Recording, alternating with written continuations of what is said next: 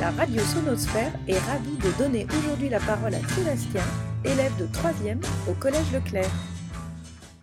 Bonjour, je m'appelle Sébastien, je suis en 3e A au Collège Leclerc. Je suis confiné dans ma famille d'accueil. Je passe beaucoup de temps la journée à travailler car les professeurs nous donnent beaucoup trop de travail.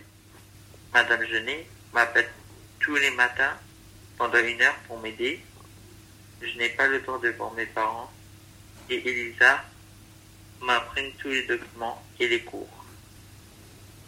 Ce que j'aimerais faire directement après le confinement, retourner chez mes parents et retourner au collège. À très bientôt sur la radio Sinosphère, la radio du collège Leclerc.